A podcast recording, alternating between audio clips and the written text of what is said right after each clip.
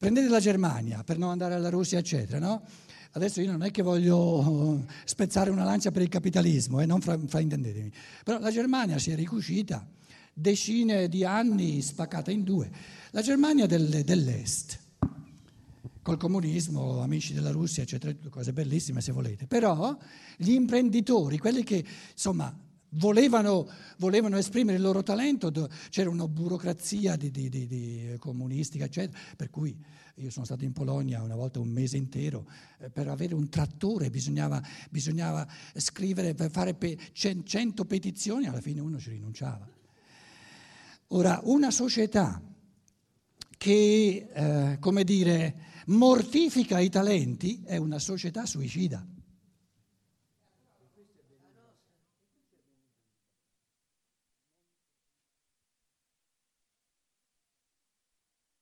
Non così come è avvenuto in Polonia, ma in Italia il comunismo in un certo senso ha vinto, cioè ha vinto il fatto che eh, diciamo il denaro, la, il potere economico è in assoluto il vero, reale potere, che tutto il resto sono sovrastrutture eh, per i padroni e la gente in generale pensa effettivamente così.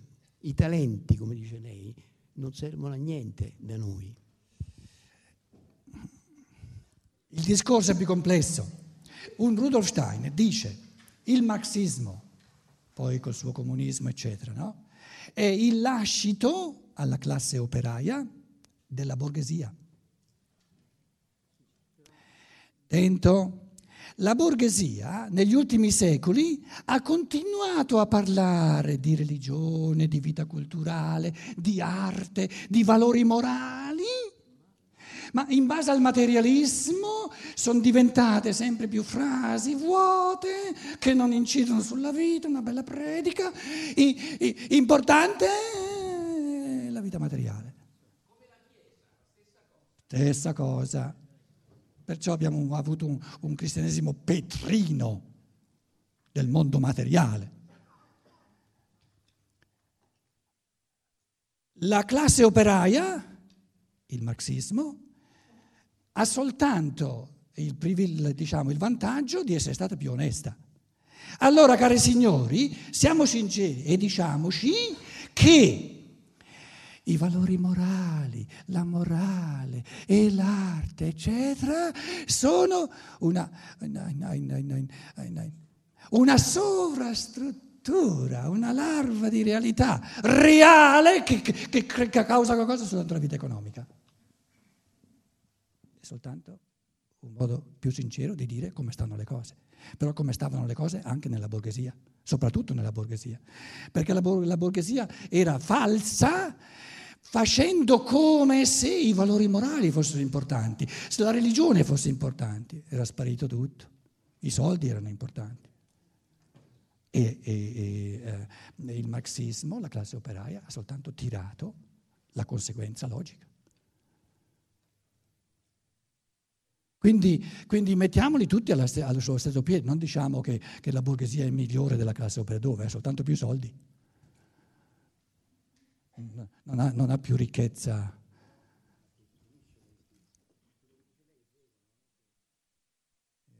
Dobbiamo dare la parola anche ad altri. Eh?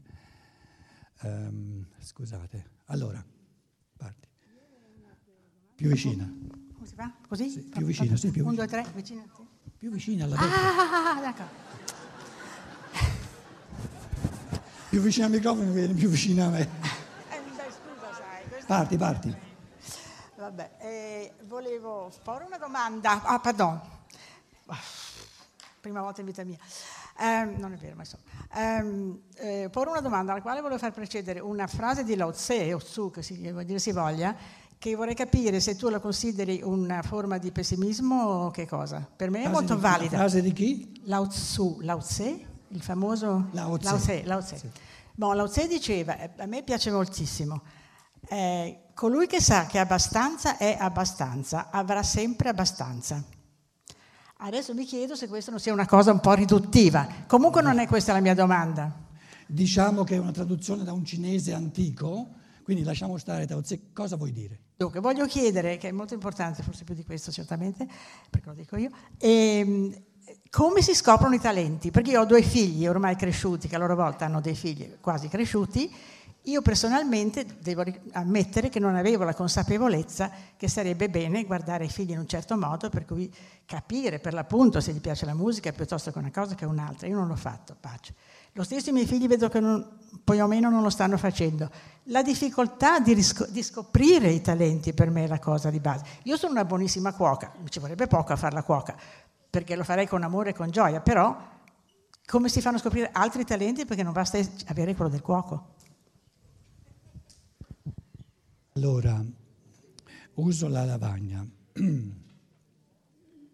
Il concetto, il concetto, il concetto fondamentale è molto semplice. Poi l'applicazione è anche individuale, non è che eh, i figli tuoi sono individuali, non si può dire dal di fuori, ma il concetto fondamentale che vale per ogni essere umano è questo. Ciò che noi vediamo, questo è un bambino supponiamo, no? Bambino piccolo. Ciò che noi vediamo è la parte meno importante, il visibile, il fisico. E perciò questo libricino Capire il karma, sono, sono, diciamo, adesso mi faccio, devo pulirlo il gesso in modo da fare una bella aura, una bella, perché il limico lo spirituale lo voglio fare bello, oh, mi si è spezzato in due, non fa niente. Allora, quando tu guardi un bambino, devi sapere che ciò che vedi è neanche un decimo di quello che c'è. Ci sono qui spirituali, sovrasensibili, animiche, un mondo infinito di forze, di capacità latenti. È come il magnetismo. Il magnetismo, se tu non lo evidenzi con un pezzo di... c'è, le, le forze magnetiche ci sono, ma non le vedi. Ma ci sono. Allora, la domanda di fronte a un bambino è, fantolino, cosa ti sei portato giù? Cosa ti sei portato giù? Cosa alberga dentro di te come potenzialità, forze reali, simpatie, antipatie, capacità che vogliono... Questa è la domanda della pedagogia. Cosa c'è dentro di te? E il bambino dice, lasciami fare, mo te faccio vedere, lasciami in pace. Educare significa tirar fuori, ma tu non puoi tirare fuori qualcosa che non c'è dentro. Ma per tirare fuori quello che c'è dentro, lascialo fare.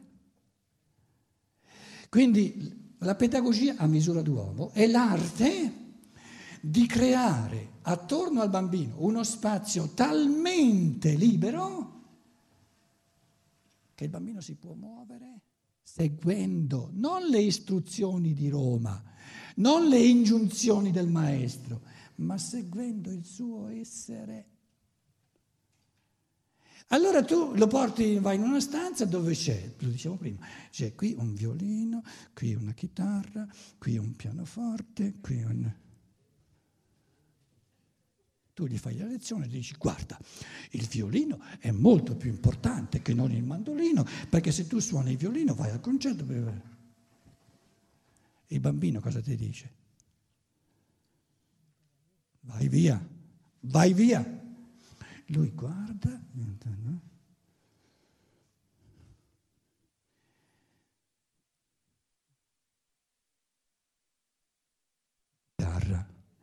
Che cosa fa? Che lui tra tutti questi strumenti afferra per primo la chitarra. E a caso? Non c'è il caso. L'insieme delle sue forze manifesta una, un'affinità maggiore per la chitarra che non per la, il mandolino che non... Ah, ah, adesso vediamo come interagisce questo bambino con la chitarra, che forze ci sono. E se, se, poi il giorno dopo e comincia, eccetera, eccetera, eccetera, è chiaro che il mandolino via, la mandolina via, eccetera, eccetera, e compriamo una, una chitarra. Il materialismo è l'ignorare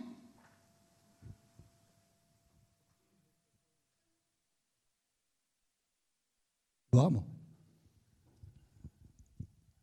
conoscendo soltanto un pezzo di materia che un momento c'è e poi non c'è più, che è soltanto la manifestazione dell'uomo.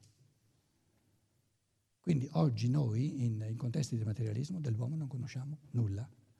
La scienza dello spirito parla di un corpo eterico, un mondo di forze vitali, corpo, corpo animico, o chiamiamolo corpo vitale.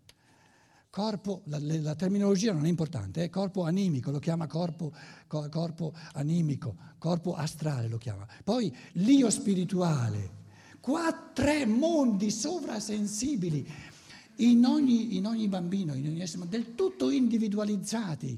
Con, e viene giù al mondo con, con l'intento di, di, realizzarsi a questi tre livelli, eh, esprimendoli nel, nel, mondo fisico. Eh, tu, tutti e tre, il vitale, l'animico, lo, spiritu, lo spirituale, in un modo artistico, creativo, individualizzato. Lascialo fare, lascialo libero.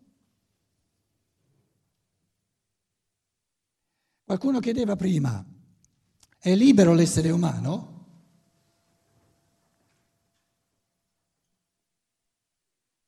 Porta per natura dentro di sé una, una, potenzialità di creatività e si sente realizzato soltanto nella misura in cui vive sempre più da creatore, da artista. E vivendo da creatore, da artista, vivendo nell'elemento dei talenti,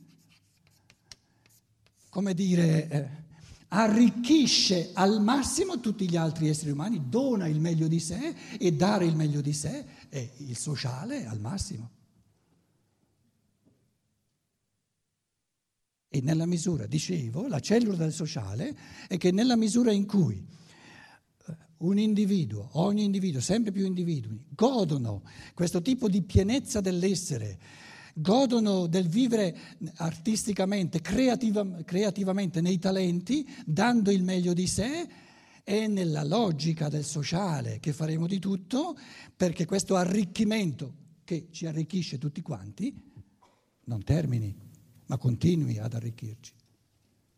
Quindi non favorire, non rendere possibile, non apprezzare il, ta- il talento dell'altro è suicidio. Perché finché noi lo poniamo come omicidio, dobbiamo predicare non devi uccidere l'altro. Invece, invece se io lo capisco come suicidio, non ho bisogno del dovere, non ho bisogno della, del, del comandamento morale. Nessuno vuole uccidersi. Quindi è importante capire che quando io non, non, non, non apprezzo il talento dell'altro, commetto suicidio, allora sì che funziona, perché suicidio non lo vuole nessuno.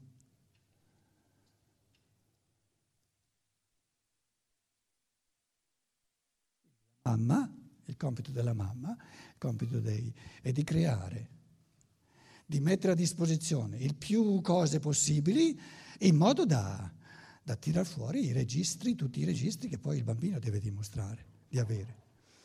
E, e dicevamo, la cosiddetta pedagogia steineriana è fondata su questo, è un'alternativa in assoluta. La, la, pedagogia statale si mette in testa una, una, una, cosa, una cosa assurda, disumana, che tocchi agli adulti di dire al bambino cosa deve fare. Non esiste ciò che il bambino deve fare.